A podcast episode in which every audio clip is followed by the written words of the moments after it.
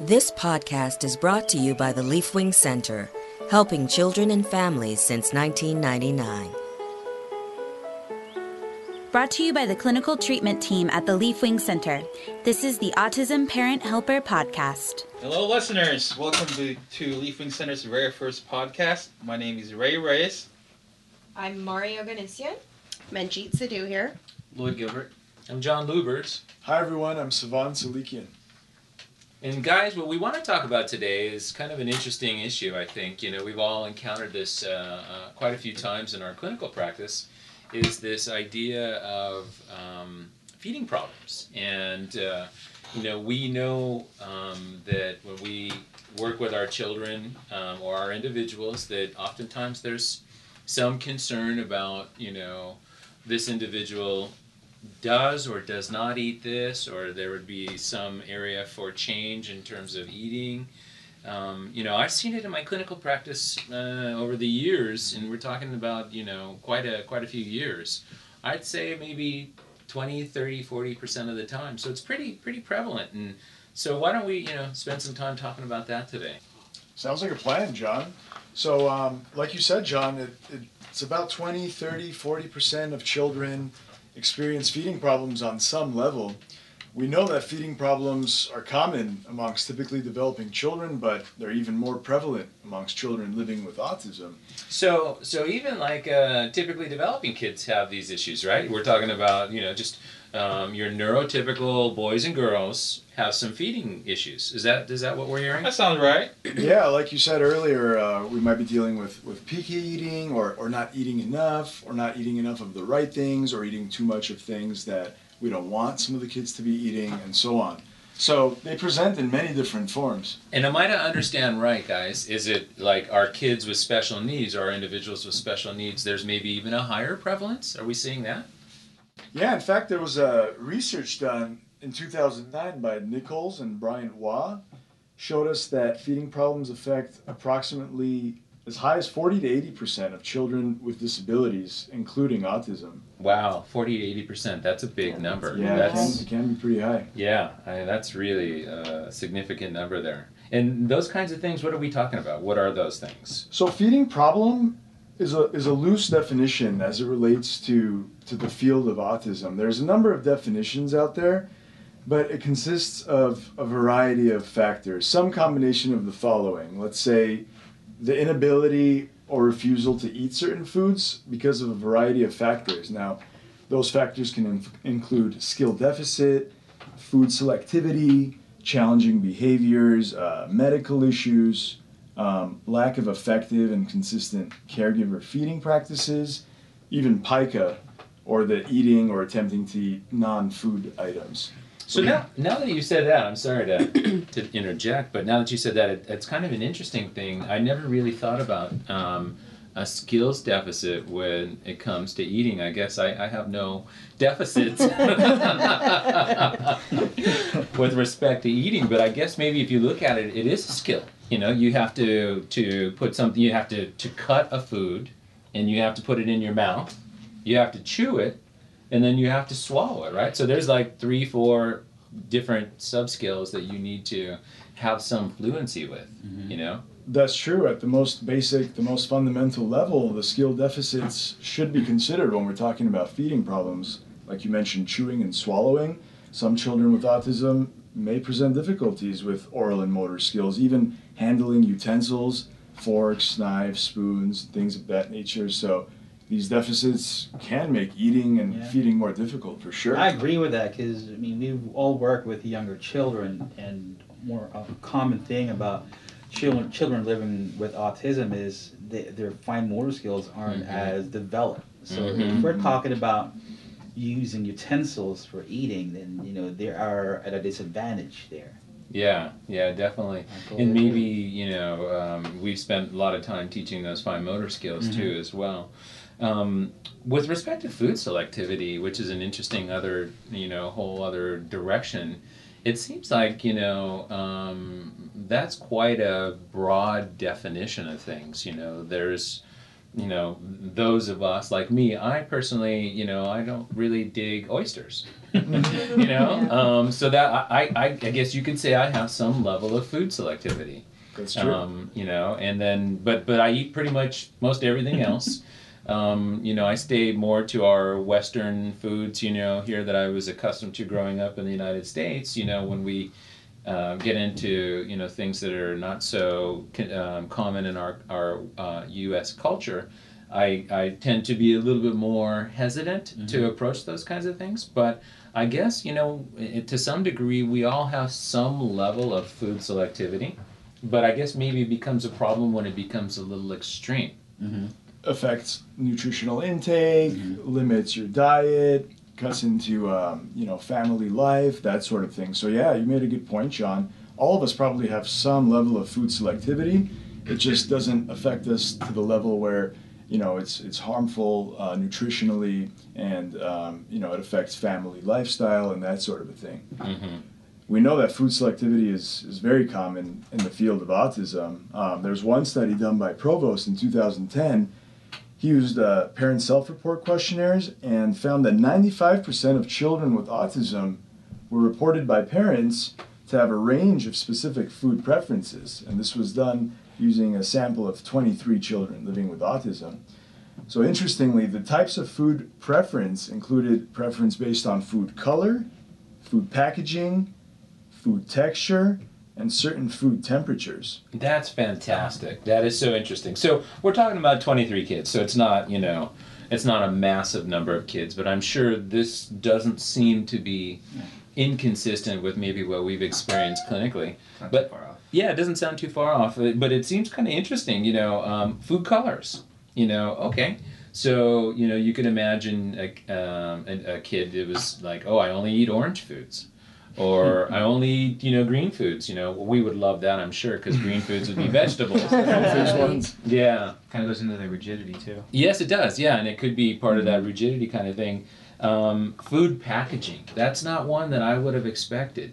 Yeah, so in that particular study, the same food presented in different packages, some of the kids would refuse to eat the same food if it was presented in a different package simply because of the packaging. Packaging, we're talking about like boxes and plastic bags and whatnot, or Yeah, yeah, plastic Be on a bags, wrappers, and, and things of that nature, yeah. Yeah, So I was Interesting. going to say, depending on what it's marketed towards or what's on it, could make Mhm. a big factor as well. And you know, Kind of begs packaging. the question of what specifically they were talking about. Mm-hmm. Yeah, and it, you know, packages could could uh, could work as a condition reinforcer because you already know what's inside and you've kind of associated Mm. the, the package with what you're going to get inside. So when that's changed around, True. could have an impact.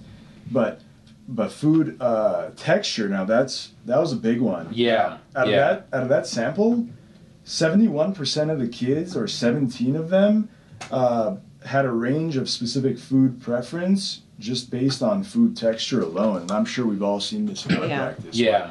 Some kids just will not eat anything or will prefer not to eat anything mushy or or on the Slimy. other hand slimy, Slimy. like the oysters. right? Yeah. Anything wet. yes. Yeah. That was a, that didn't surprise me at all. That's kind of when we were talking about selectivity. That's kind of what I immediately my brain went to, is textures and stuff mm-hmm. like that. I think in my experience, that's what I see most often with our kids is they like, oh, I don't like slimy things or creamy things or what have you. And in fact, I've even talked to some adults that are like that. You know, just in, in in the coffee shop. You know, oh yeah, oh no, that's kind of kind of slimy and I That's gross. like mayonnaise. that was- People hate mayonnaise. Yeah. Yeah, I'm you- the same way. I can't. Yeah. I can't eat yogurt Yogurt is because it's lumpy. it's a texture. Okay, yeah, Or yeah, like you were mentioning oysters, I'm the same way with octopus or anything along those lines. yes, yeah, yeah, Yeah. yeah. I, you know, it's something that Even used, touching it just bothers me. it used to when I, I used to really be resistant to it when I was a kid, like uh, octopus and calamari and that kind of stuff. As I've grown older, I've become more open to it now. So now I'll eat it without too much problem. My kids are still really like, "Whoa, what are you eating yet?" Got Weird, Dad. desensitized, huh? yeah, I guess I got desensitized over time. Yeah. And al- that also has another dual effect to it, also, because if you've had it raw, it's a lot chewier, chewier than the outside of it, which is slimy. Yeah. What is this? What is this food temperatures thing? That's another surprise to me in there. I'm guessing hot versus cold. Yeah. You know? You Yeah. know, yeah, I mean, I remember it's not as common. I, I can only remember one child that I worked years ago that had a preference for piping hot food. Really? Yes, so the food is always placed in the microwave, but out of all the clients I've worked with, that's the only one I can remember. I've had one. Now had it comes one. to my mind. Yeah, it had Really? to be super hot, mm-hmm. And that's how. I've always Mostly had, hot, not cold, I've always right? had Yeah, the hot. after effect. I've always had the cold. Well, Cold. really? There could be a sensory issue going on there too, right? Because you Definitely. know, children with autism, there are sensory impairments and sensory sensitivities. So, you know, the way one child living with autism experiences cold or hot or soft or hard could be totally different from another individual. So that may play a role as well mm-hmm. with the with the temperature factor. Yeah, I just it's just so interesting. Ninety-five percent of the kids with ASD manifested or showed some form of food, you know, um, issue, some issue with feeding. That's so Yeah, and that study they Yeah. Yeah. pretty darn prevalent. Yeah. Another interesting thing about the uh, food textures we spoke about, um, maybe you guys have had the same experience, but in my practice, um, and, and in the reading that I've done, you know, there's been situations where uh, a child will, will not eat, let's say, an apple or a strawberry when presented in, in sliced form or whole form, but when the texture or form is modified, let's say into a juice or a smoothie, something of that nature, they may be more willing to to try the same food. So that's just something you know for us to keep in mind when we Mhm. play around with textures and Yeah. forms. Gives us some more options to work with. Yeah. Um, so that's you know something that might be helpful. Yeah. To be really good for parents. Yeah, Because I think a lot of time we all kind of get in that fixed mentality it needs to be this way or that Mhm, way. mhm. But changing things up a little bit would be a good thing for them to look at as well. Yeah, I think even you know we even as neurotypical grown-ups may do that kind of stuff as well. You know where, you know those juice bars, Jamba Juice and Robeks and all of those places, have become quite popular because you know a lot of us. It's a good way to get our vet, our fruits and vegetables. You know, and so I've heard people actually say that they you know prefer to drink their fruit, their vegetables. Rather than to eat them, Eat them, yeah. yeah. Because they don't have to do the faster. chewing and the, The chewing and the- much. yeah. And the tasting. Quicker. Yes, and maybe. It stays in your mouth longer. Yeah, maybe it just goes right down your throat, gets in your tummy, and yeah, yeah, that's a good point. Yeah, really interesting. challenging behaviors that that plays a role with uh, with feeding problems. It, it it definitely you know as parents out there know makes mealtime a lot more difficult. You know that those behaviors might include you know, throwing or or ear eye pressuring, uh, resisting to sit at the table, that sort of thing. Do you Oh. know? Tantrums. Yeah, Mm. it seems to me, and I mean not to not to do a functional assessment without doing a functional assessment, but it seems to me a little bit like those just a lot of behaviors, you know, that were are sort of escape avoidance behaviors. You know, the tantrum, the throw, throwing the food away, the uh, you know escaping the um, eating location, the table or the chair or whatever it is. Um, so it's a lot of behaviors we see, you know, serving the function of escape, which is interesting as well. Yeah, That's these true. behaviors is just another way of saying I don't want it. In so many exactly. yeah. Exactly. Yeah. Those sensory issues, yeah, like we, we kind of touched on that earlier too. I mean, that's something that uh, we should be aware of because, you know, impairments in sensory processing are common in children living with autism. So Mhm. that may affect their eating habits. Uh, you know, a child living with autism uh, biting into something crunchy like an apple or a chip, um, it could be aversive, you know, a lot of pressure on the teeth, the jaw. So it might be helpful to consider those sensory issues. And those are things like, you know, obviously the taste of the food, Mhm. but also the smell of it too, you know, what it smells like. And, you know, we, some foods have s- stronger smells than others, you know, and we've heard, you know, we're in offices where there's shared kitchens, you know, oh, you know, the people in this office cook this food and it's really garlicky, and the people in this office cook this food and it's really this or that or what have you. And that those smells can even affect us. We're, we're pretty well aware of that. You know, that, that's really interesting to me. Yeah, definitely. And it's always good to uh, you know keep in mind medical and, and gastrointestinal issues. Those are some other factors associated with feeding problems. Things like acid reflux or difficulty with bowel movements. You know, these are factors associated with uh, with feeding problems, and, and it could affect the nutritional intake of children living with autism. So, you know, identification of these at an early age is likely to benefit children's nutritional and overall health in the long run. Yeah, and that, that's real common sense to me. You know, if you don't, we know when we don't, when we're sick, when we have the Yeah. flu, we don't sometimes we don't want to eat food is not uh, appetizing to us and so if our kids or our individuals on the spectrum are in some sort of you know distress in terms of their gi tract or what have you it makes sense to me seems real common sense that they wouldn't be that interested in eating Totally. Some uh, children living with autism exhibit pica behaviors, and what we mean by pica is that eating or attempting to eat non food substances. So that's another one of the factors that's been recognized amongst feeding problems. And clinically, I've seen that, you know, um, I don't know, put a percentage on all the individuals. It's not low, but I guess maybe it stands out to me when I see it, when I come across it. Um, you know, I, I might have seen it 5% of the kids or the individuals that I work with. And oftentimes, too, I usually see it in adults more so than kids. And I've seen things from like eating rocks, um, you know, picking up a rock off the ground and eating it, to eating cigarette butts, you know, so, um, or cigarette filters and uh, leaves and uh, yeah, all kinds of things like that. And I know um, a lot of times there's been a little bit of a medical theory on this that that pica is in fact a, um, maybe the the body's internal way of getting minerals and vitamins that it's deficient in um, without the person being aware of it. So it's kind of like a subconscious way of, you know, I'm deficient in magnesium, you know, so we're going to go find something that gives me magnesium. So I'm going to go eat dirt, you know, that kind of thing.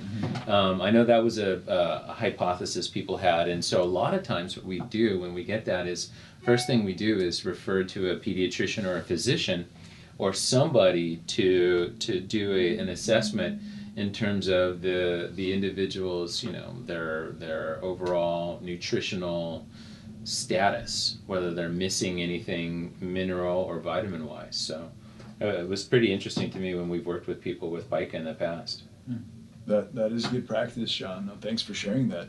And the research also shows that there's usually a relationship between pica, aggressive behavior, and gastrointestinal problems, which is not surprising because if we're you know attempting to eat or eating non-food items, then gastrointestinal problems is uh, usually uh, something that's expected after that. So, yeah, whenever we're considering feeding problems in children with autism, pica should be included whenever relevant. Like you said, John, it probably doesn't affect uh, a, a huge portion of the population, but some individuals do uh, exhibit pica behaviors. Mm-hmm. Absolutely. What um what do you guys think about you know kind of where we are in uh, you know the new millennium and and the what we'll just kind of have this discussion is the Western world and our practices and our daily lives now, where you know what mealtime is for us. You know. Um, when we have school age kids, you know, it's like, okay, let's eat fast so we can get to school. So we're trying to eat, you know, whatever it is. You know, lunch is usually consumed at school by the, and it's sort of a school responsibility. Oftentimes, or sometimes we'll send our children to school with lunches. But then dinner kind of circles back around to the family. Mm-hmm. And a lot of times our families are juggling things. There's babies involved and there's teenagers involved and we've got to figure out how to make a mealtime mm-hmm. or or feed a few mouths. And so what i kind of am wondering is is our more traditional meal time, you know in quotes is that something more of the past or is that um, is that something a present hmm.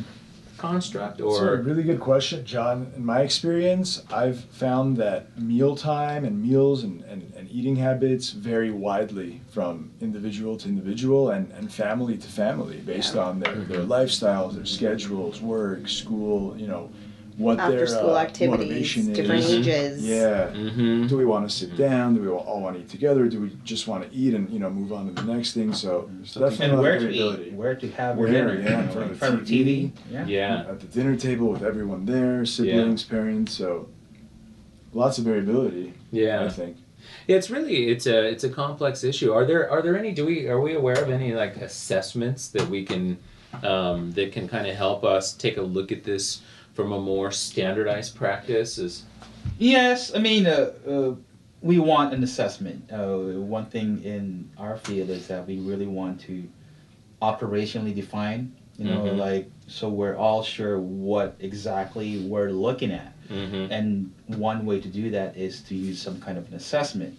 Um, there are assessments out there. Um, there's this children's eating behavior inventory, Mm. Screening tool for feeding problems or Mhm. STEP, and the behavioral pediatric feeding assessment scale Mm-hmm. or BPFAS. Um, but John, these were not really developed for children living with autism. Mm. Um, um, and again, you know, we want to make sure that we are using some kind of a tool there that's, that is specific to the population we're working with. But it's not there at least until the the Bambi. It's Mhm. uh, stands for is a brief autism mealtime behaviors inventory. Mm-hmm. It was uh, developed by Lukens and Linscheid back in 2008. Okay. And in a nutshell, it is the first standardized questionnaire that um, we can use with families out there with uh, children mm-hmm. living with autism. Um, it's a pretty straightforward um, questionnaire, much like the other questionnaires that we have Mhm. used and direct measurement uh, measurement that we have used with our clients' Mm-hmm. families. So it's not difficult at all. And from my understanding, they they have grouped the questionnaire into three. Mm-hmm. Uh, like the first group taps into something like uh, what variety of food a child may or may not be into.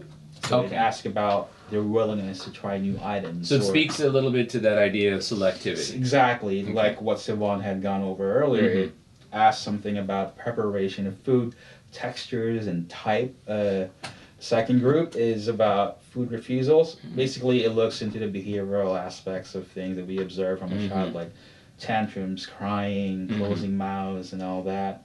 And the third feature is what really separates the Bambi from other uh, assessments Mm-hmm. because it does tap into autistic or autism specific behaviors such as inattention, Mm-hmm. self injurious behaviors, and repetitive behaviors, to name a few.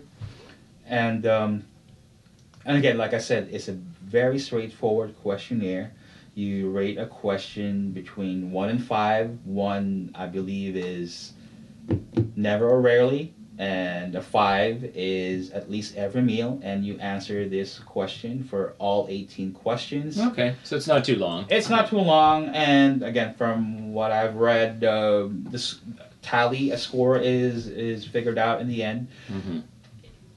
From a behavioral perspective, and us here in, in this field, it's best to do this like in the beginning, Mm-hmm. so you have a baseline, Mm, uh, how bad the behavior is in the beginning, Mm-hmm. and we have the intervention running scores, and a few weeks later or a few months we run the assessment again and Mm-hmm. see how the scores may have changed over time. Mm. Obviously, we want the score to be lower Mm-hmm. than baseline, which will suggest that the intervention we've used is somewhat working.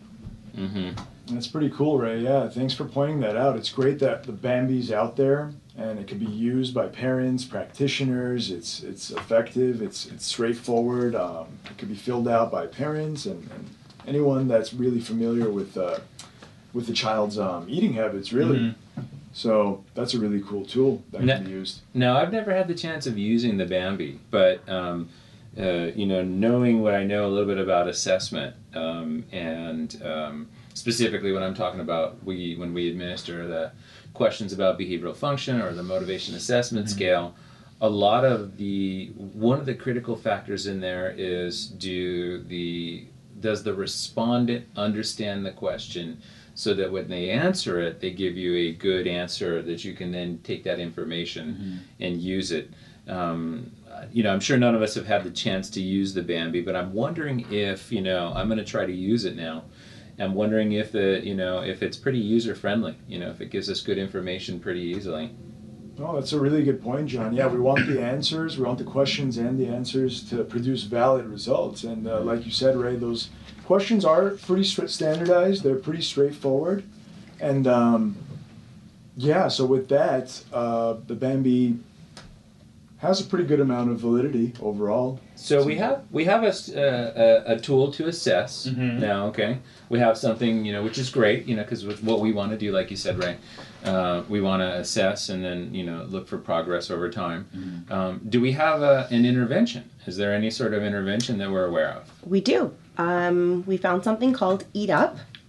And let's just start with what Eat Up stands for. It's easing anxiety together with understanding and perseverance.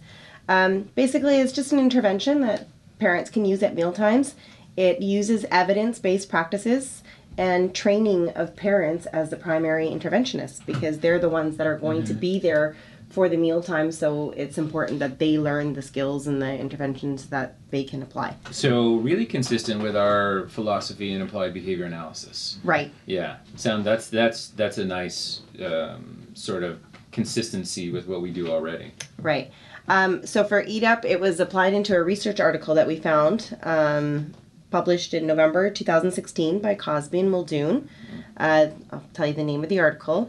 It's uh, Eat Up Family Centered Feeding Intervention to Promote Food Acceptance and Decrease Challenging Behaviors. A single case experimental design replicated across three families of children with autism spectrum disorder. Uh, it was a really interesting article. Like I just said, it was uh, focused on three different individual families, and um, it was to promote food acceptance and decrease challenging behaviors that occurred at mealtime.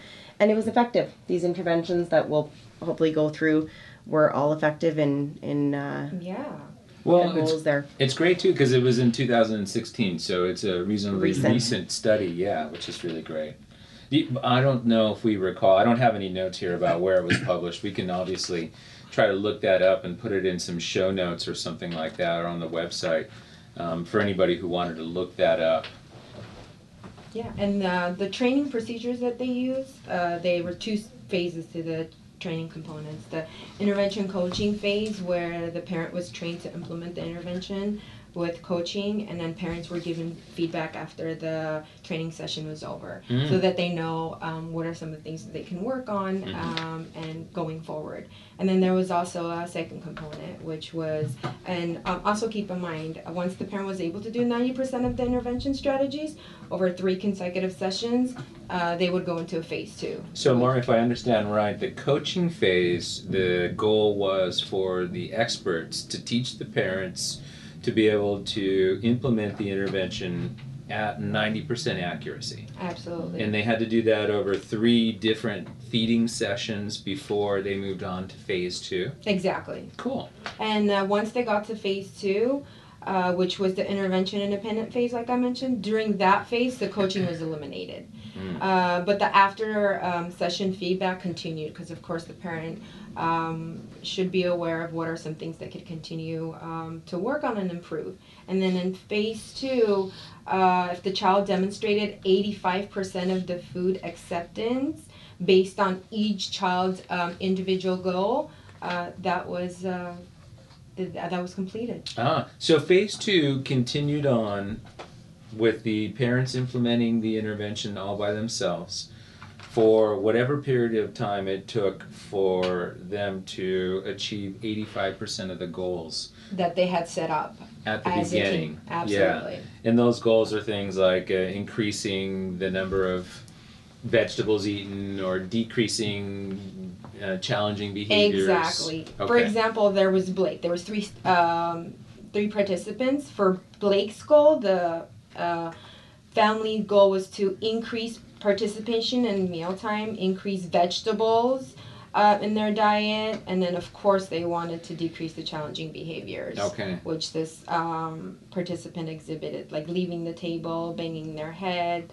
uh, um, and uh, while when they were trying to uh, communicate refusal. So again, the goals were to increase participation in family meal times. So I guess if we were to read between the lines here, um, this particular participant, the family had a meal time, and uh, this particular individual would maybe not participate in that. They might eat in the on the sofa, the TV, or outside of those times. Or not stay at the table, Table, for a cons- consistent period of time. Got They it. couldn't keep them at the table for a consistent uh, amount of time. Got it. And then I see incorporate vegetables into the diet, and that's pretty much all parents' sort of goals, right? Yeah. Absolutely. Yeah, I could see that being pretty consistent. And then I think what we're seeing a lot of is the decrease the challenging behaviors, and those were leaving the table, um, and then some self-injurious beha- uh, behavior, banging head with hands um, to communicate like I don't want to eat this, you know, so I'm going to hit my head. Yes. Okay, Exactly. interesting. The other two participants had similar goals as well, um, but their their eating style was a little bit different. Where these other two kids would eat um, in the living room in front of the TV, or one of them would eat in the car to and from you know therapy sessions or after school activities and whatnot. Um, but the parental goals were the same, basically to increase food acceptance, have their child eat healthier foods, and like we said, decrease all the challenging behaviors that make these um, meal times difficult for parents, causing a lot of frustration and anxiety. And then you know you just kind of end up saying, okay, eat whatever because I can't deal with this. Yeah. So to work through that. I think it's really cool how this uh, particular study, the Eat Up approach, focuses on parents and caregivers as trainers or, Yeah. or implementers of a of an intervention because we know from our experiences and the research that young children with autism typically rely on their parents Exactly. and caregivers to prepare and provide their food. You know, as adults, maybe not so much for us, but as a you know young child, Yeah. and especially young child living with autism, they really do rely on the caregivers and parents to do that. In one particular thing that struck me about this was one of the second participant here had um, what would be the way to say this be eating behavior that was more atypical or less typical of what we would expect. So specifically what I'm talking about is it was described in the article that this particular participant would chew the food without swallowing it spit the uh, chewed food into the participant's palm, shape that food into a ball, and then would put it back in their mouth uh, and repeat that multiple times before swallowing it. So that was a little bit more atypical kind of eating behavior. Um, and then, of course, something that, you know, that if this was a school age kid and they were doing this at school among peers, would be something that probably um, his or her peers would would maybe notice and or perhaps react to. stand out. Yeah, yeah. So that was interesting to me. And then the third boy, um, the third participant, um, um, you know, again, are eating vegetables and fruits. That sort of um, always present um, goal and desire by parents is to have those, um, to have our kids eat more of that stuff. Um, but also had sort of that textural thing. They disliked wet foods like apple slices, which was interesting as well. Exactly. And he preferred eating crunchy and sweet foods. Mm, sweets, oh boy. Yeah. Yeah, those never go away. So he, he was eating a lot of dry cereal and cookies Got it. and chips. So, with respect to the goals, did the parents choose those, or did the researchers, or do we know that? All these goals are individualized to fit each family and their daily routine. So, yes, it was the parents. They worked with their team and they um, worked on goals that were important to them. Okay. All right. And so they they went about pursuing those goals by some intervention plan, right? There was a uh, Correct. like some sort of component intervention plan, Yeah, they multi-step. had. Yeah, they had um, four strategies, so four different um, areas. So there was the food characteristics, which uh, includes uh, increasing variety of foods presented uh, to the child. So increasing how often less preferred foods um, are presented, and they did this by offering foods from three different groups. Um, they also selected foods that the child is likely to learn to eat, such as the texture. We've talked about that. You know, the Mhm. color, the shape. We want Mhm. to definitely make uh, the uh, strategy, the the goal more successful. So we want to pick foods that are going to be more desirable. Mm-hmm. And they presented both the preferred and the less preferred foods at each mealtime. Interesting. Yeah. Yeah. Um, and then the the second strategy was uh, it's called dyadic communication. This pretty much promotes the conversation, the communication between the parent and the child. This approach is to give the child a voice so that the child can, um, you know, uh, communicate their their wants and needs. I want to eat. You know, I don't want to eat that food. I do want to eat that food. And with Mhm. visual aids, for example, showing both a carrot, if you're trying to have the child eat the carrot, and the cookie, and say, first eat your carrot, and then you can have your cookie. Do you do you recall, Mari? Did the article say anything? And you probably don't. But did the article say anything to the effect of where I'm going with this? I'm being devil's advocate a little bit, and I'm sure our parents out there are thinking about this as well. Is that um, you know if we're training functional communication training and we're teaching our kids to say no thanks, I don't want that, and they're saying no thanks, I don't want that to the vegetables and fruits. Did they say at all in the article about how they responded to that? Did they ultimately say, well, okay, that's great, you're doing a great job telling me you don't want that, but No. this spinach is great for you? I guess of course, uh, um, they didn't mention anything specifically, but Okay. of course, of course, you want to have a variety of foods. Maybe Mhm. something like we talked about, less desirable to more desirable. Maybe something that's a more of a secondary food that's going to be Mm. similar to what they're trying to have the child eat, hmm uh, so that they'll be more successful Okay. in having them consume the food. Okay. So that's why I think the texture, the color, things like that are a little bit more important. I think if they- they, you know, the parent knows the child uh, the best, so they know what are some favorite things that they like. Let's try to figure out some foods that are going to be close to what he likes, and then let's go from there. That was a good question, John, because uh, it's true. I mean, because they are teaching two things: uh, tolerance for food, and a good way, uh, uh, a replacement behavior to avoid a food they, they may not want. Mhm. I'm guessing if you think about this, and we probably apply this in our practice by just offering the child of something obvious that they will not eat, like onion. Hmm Right. Yeah. You know, I mean, they will never eat onion, so Yeah. then that's when they probably reinforce, Yeah. I don't want that. Yeah. Okay, but they did give a, a secondary favorite food or Mhm. something. Then. That's interesting. Yeah. Yeah. You haven't used onion in your practice, John? Um, uh, I, I've done more of. I've used more of like if then. So you can, you know, um, using Premack principle, you can get this contingent on this. You Mhm. know, if you want this, here's the extreme example of that. If you want this ice cream, then have a bite of this, you know, broccoli. You know, that kind of thing. Exactly. Um, that's usually what I uh, u- utilize. Where I where I was thinking about this is if you know, and this is the thing about teaching. A lot of times, it, it, it's both a, the wonderful um, thing, but it's also there's the downside to it. Is if we teach um, functional communication training, advocacy, and empowerment, and we teach our kids to say, you know, I don't want to eat that. I don't like that. then we ultimately have to kind of respect that. It's like, okay, yes, that's true. you don't want that salad all right okay you know uh, you're telling me just the way you should you're not Mhm. no no challenging behaviors we kind of have to roll with that sometimes Mhm. and so it's a delicate balance you know It is. It Yeah. is, and not just for feeding; it's for in general. Yes. You know, like using Everything. their words to ask for something. Can I have uh, my iPad? If you say please, you will. Can I have my iPad, please? No, you can't. right exactly yes So I guess in that scenario, of course, they want to continue to introduce different foods so that i guess Yeah. you know yeah to try to get because Yeah. the goal is to have them consume. yeah So um, yeah And they talked a little bit about if then too which we use a lot our Mhm. Premack principle you know reinforcing a lesser probable behavior with a higher probable behavior you know that's great fundamental behavior analysis and Yeah. that all the always a solid go-to intervention and i've noticed that sometimes it even helps having a visual reminder of the the reinforcer like Mhm.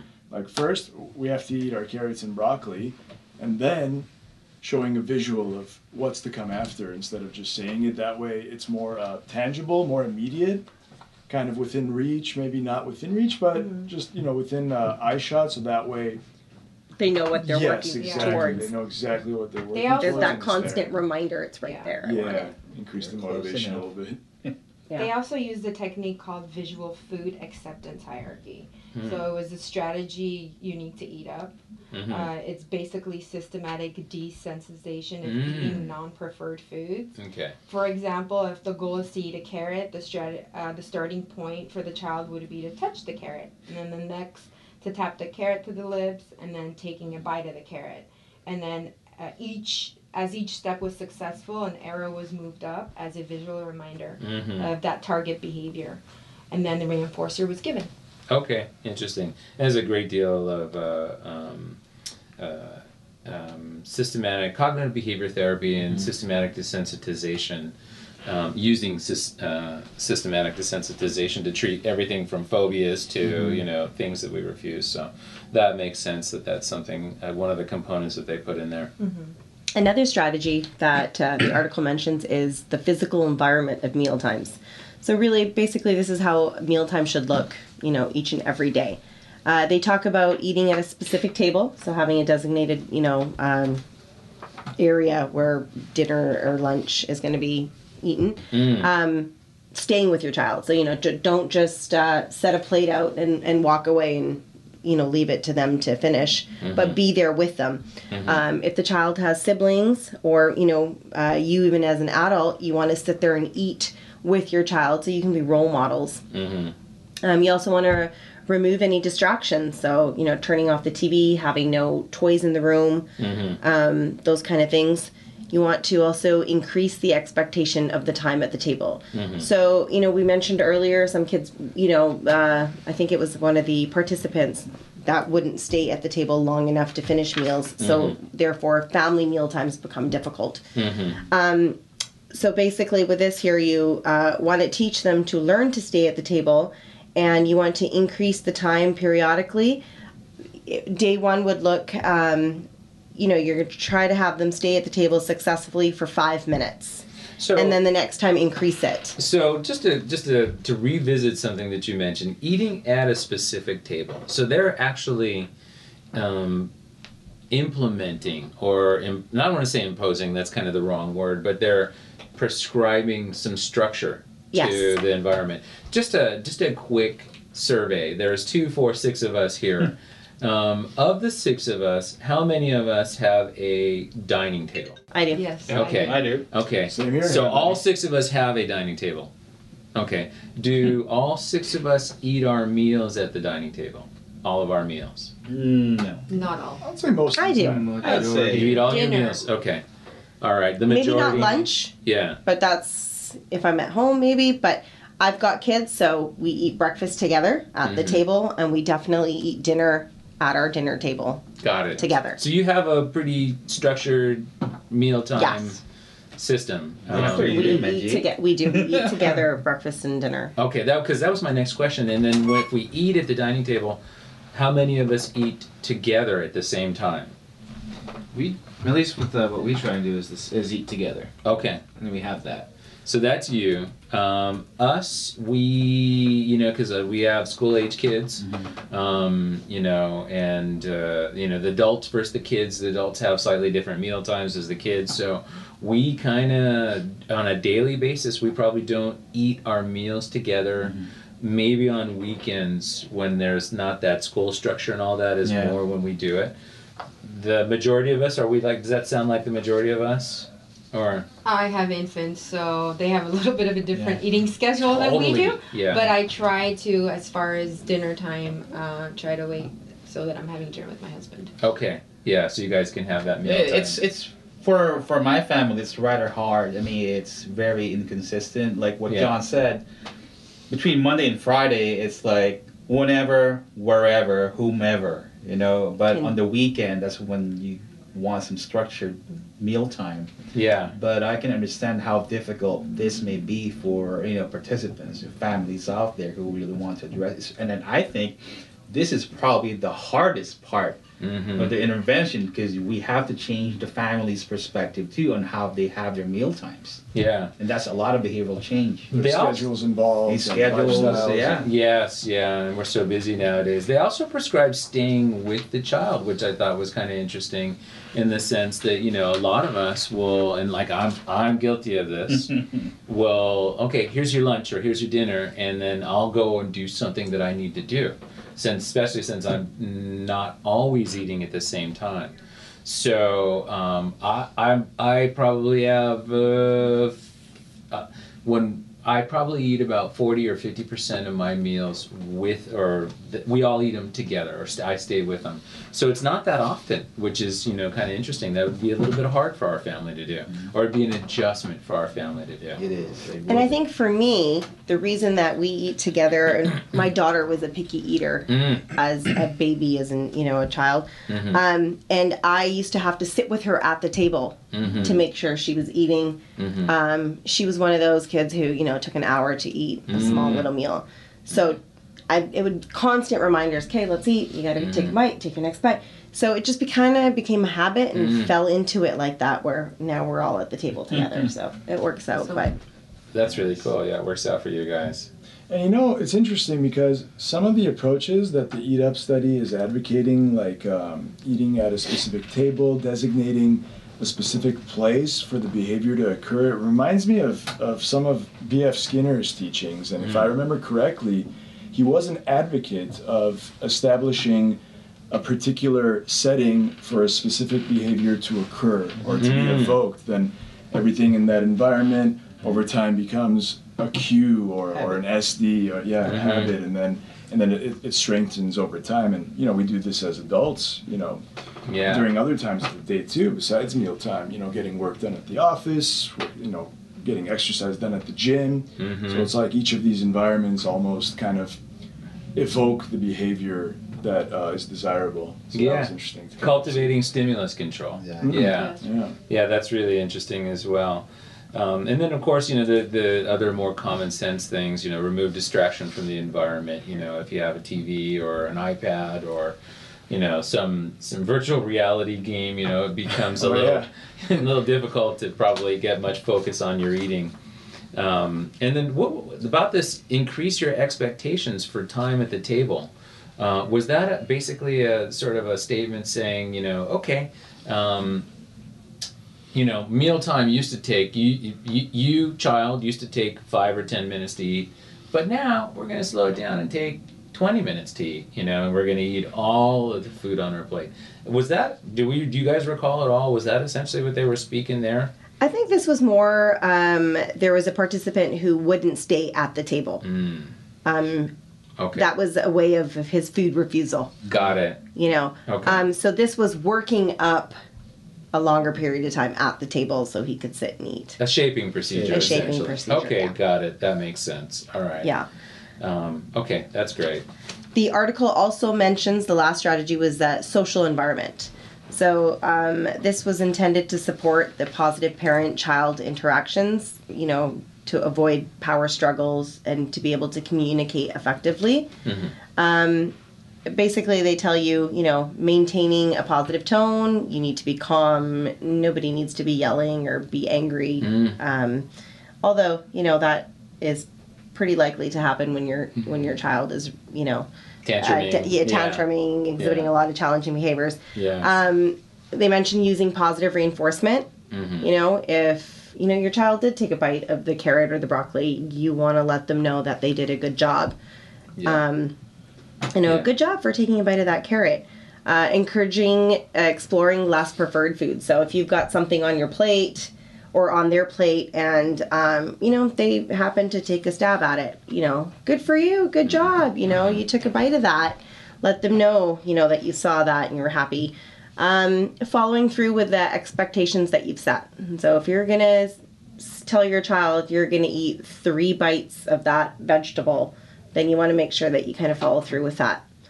Um, and I think that's actually a, a pretty important point, Manjeet, because um, we want to be aware of following through with expectations and, and also not inadvertently reinforce escape behaviors. So Mhm. let's say Exactly. we really want our kiddo to, um, you know, eat A, B, and C foods, but they engage in some behaviors, some challenging behaviors, and then we say, all right, whatever, like go take a break, or okay, here's a Yeah. sweet item instead. Then whether we realize it or not, we're and that's reinforcing learned those- behavior again. They've Yeah. learned they can do that and be able to get away with stuff. Yeah. Mm-hmm. So you definitely want to follow through with what you've said. Mm-hmm. Yeah. Um, they also mentioned focusing or staying focused on the goal of food consumption. So this kind of ties in with Mar- what Mari was talking about earlier with the visual hierarchy. Um, you know, each child will have a different goal. They'll move up the hierarchy as they're successful within each step, and this can be uh, within or across meal times. You might not get them to be able to eat the broccoli or the carrot the very first m- meal time that you're trying this. It might take, you know, a couple of days or even weeks before you can get them to be successful. But um, so that's different for each child, and you want to set that up that way. And I don't recall, was this where we were talking about like our systematic desensitization Yes. process here? Okay. Yes. So, like for for for discussion's sake, you know, like where you're saying it could take multiple sessions, multiple feeding times. Day one might be like touching the carrot. Exactly. Mm-hmm. Okay, and then day two might be touching the carrot to your lips or something, you know, in between. Along those Yes. lines, yeah. Got it. And so you might have done that several times to get to the second step. got it. And just being aware of where you are in that process. Exactly. Okay, that makes sense. Sometimes sense. they can't even tolerate having that on their plate. Right. So even that could be, you know, just Mhm. you know, The they don't first have to eat it, Yeah. but they have to be able to tolerate it being on the plate. Yes. So yeah. it's different for each child. We've seen that. I've seen that clinically where even the sight of a food will evoke um, Mhm. tantrum Yep. behavior and escape behavior. And big tantrums, 20, 30, 40, you know, hour long tantrums, just the sight of, you know, some carrot or peas or something like that. Right. The last strat- uh, strategy that was mentioned in the article was to use token based systems. Hmm. So, I mean, we're all familiar with that.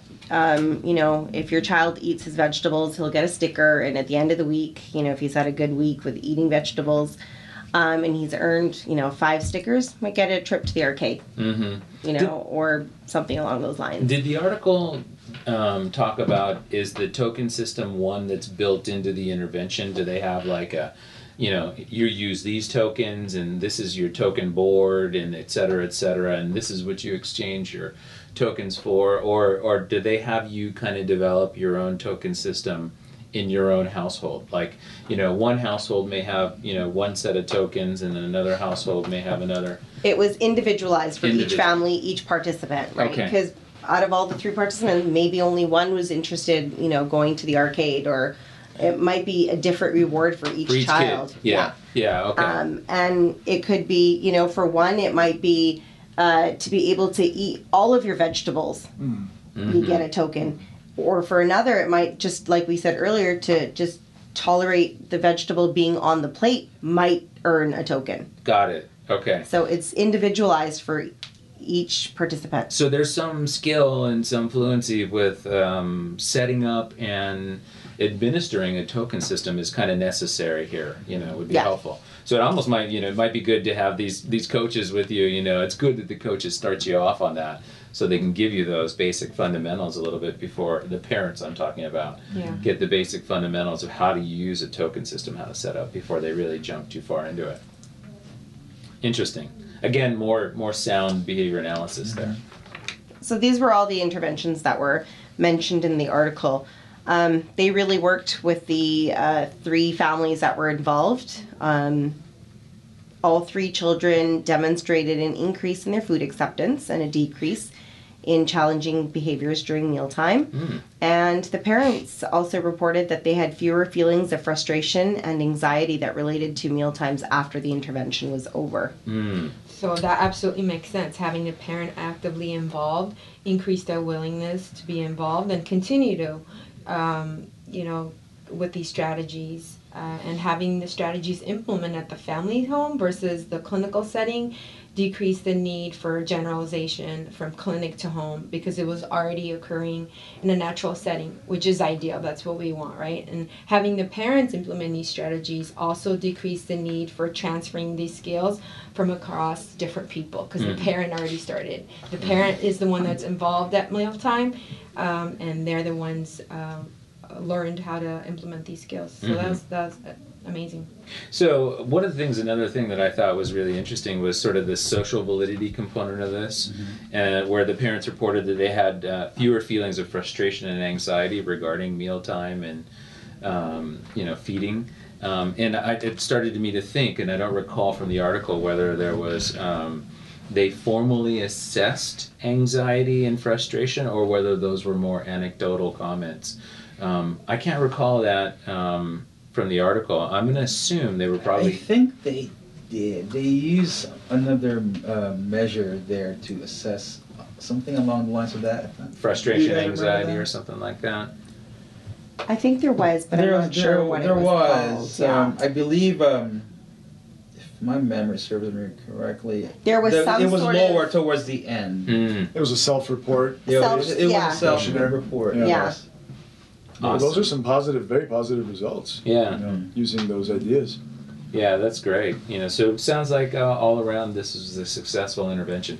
One, it, it changed the child's behavior, Mhm. you know, and there was some change there. And two, there was a you know an additional benefit. The families, the parents felt you know less stress and less anxiety. So that's a that's a good thing too. That social component, that social validity component. Mm-hmm. Sure, Very sure. cool. Right on. So um, this is really an interesting topic, you know, tonight um, that we talked about, and uh, I think you know one that, like we said at the beginning of this, this is one that a lot of our families and parents encounter. Um, you know, and I, I think too, like you know, one thing that we, it, it kind of goes without being said, but we should say it anyways because uh, sometimes it's worth doing so. Is that if this meal times, if your son or daughter's food their diet is not a problem for you and your family, and it's not a problem for the child in terms of their nutrition and their health and their weight, then it's probably not a problem. You know, um, so um, even if they eat, you know, four, five, six foods, if they're getting the adequate nutrition they need, and it fits within your family practices, and it fits within that individual in their school, the child in their school, and that it's probably not a problem. So this really, you know, unless this is a problem for you, you know, unless this is something that's resulting in some some deficit in nutritional value for the individual, the child, or um, it's limiting, you know, your um, functioning as a family. You can't go to only you can only go to one fast food restaurant, which we've seen before. You know, if you want to go out as a family for dinner, and an individual's you know only will eat one particular food, you know, that can be kind of restricting as family practices. If it's not those situations, then maybe this is not a problem for you, and you don't need to do it. But if it is, you know, then it can spark a conversation with. You know, a behavior analyst or with an occupational therapist, you know, to kind of say, you know, is this something worth exploring? You know, um, I know we've got some ish, some level of food pickiness or um, food refusal or something like that, or maybe something more severe like pica or what have you. Um, and it could definitely suggest, you know, um, do you think professional? Is there some area for um, uh, intervention or change, or is there something we could do? I don't know, just um, you know, some just throwing out some ideas there. I think some of the other issues too for parents looking into this more deeply is between just simple searching feeding versus Mhm. eating disorders. Good point. Because I know when we were looking it up, we had a hard time differentiating between the two. So yes. when we specified each one, we were able to come up with, at least from what our impression was, eating disorders is more specifically dealing with your bulimia, your anorexia, whereas feeding is dealing more within the realm of something potentially they would be dealing with, something that they can look up to help them a little bit more. Yeah, and that's that's pretty key too because when we were just using key terms and we were popping things into Google or even into the scientific um, um, search engines, ERIC, PsycLIT, and that sort of stuff. Um, if you chose um, eating disorder, you got results on bulimia or anorexia. If you chose, and even Google, if you chose feeding disorders, you might be more likely to get this stuff on pickiness and refusal and that sort of stuff. So that's kind of an important, you know, um, takeaway is if you're going to go do some more research on this, use the correct terms, or it might set you down the wrong path and frustrate you. I think it also goes to show too that there's needs to be more information, more experiments done Yeah. to increase this. Because Yeah. if we're just doing a general search and we're more familiar with it, I can only imagine the frustration that parents are going through as well. Looking Yeah. at it from the perspective of I have a newborn or I have a two, three year old who has these potential issues, I don't know where to go. Mm-hmm. Or am I going to search? So more of that would help. Especially with our kids on the spectrum, yeah. Right. Yeah, good point. Well, we definitely explored some some really important uh, really important topic here. We covered some of the factors associated with feeding problems. Um, we, we covered some of the interventions that are being used out there, and, and, and how this affects families, and uh, what some families can do to, to research and, and to bring this up to, to their providers. So um, yeah, I think we covered some good ground here. Yes, we have. Yeah, it was great. And and you know, listener, feel free to reach out to us to ask questions, suggest topics, and seek information. We thank you for listening, and we'll see you next time. For more insight from the Leafwing Center, please visit the Leafwing Center website and blog page at leafwingcenter.org. Email us at info at leafwingcenter.org or visit us at your favorite social media outlet. Feel free to submit questions or comments about this or future podcasts, and we will put links to information discussed in today's show on the website. We look forward to next time. Thank you.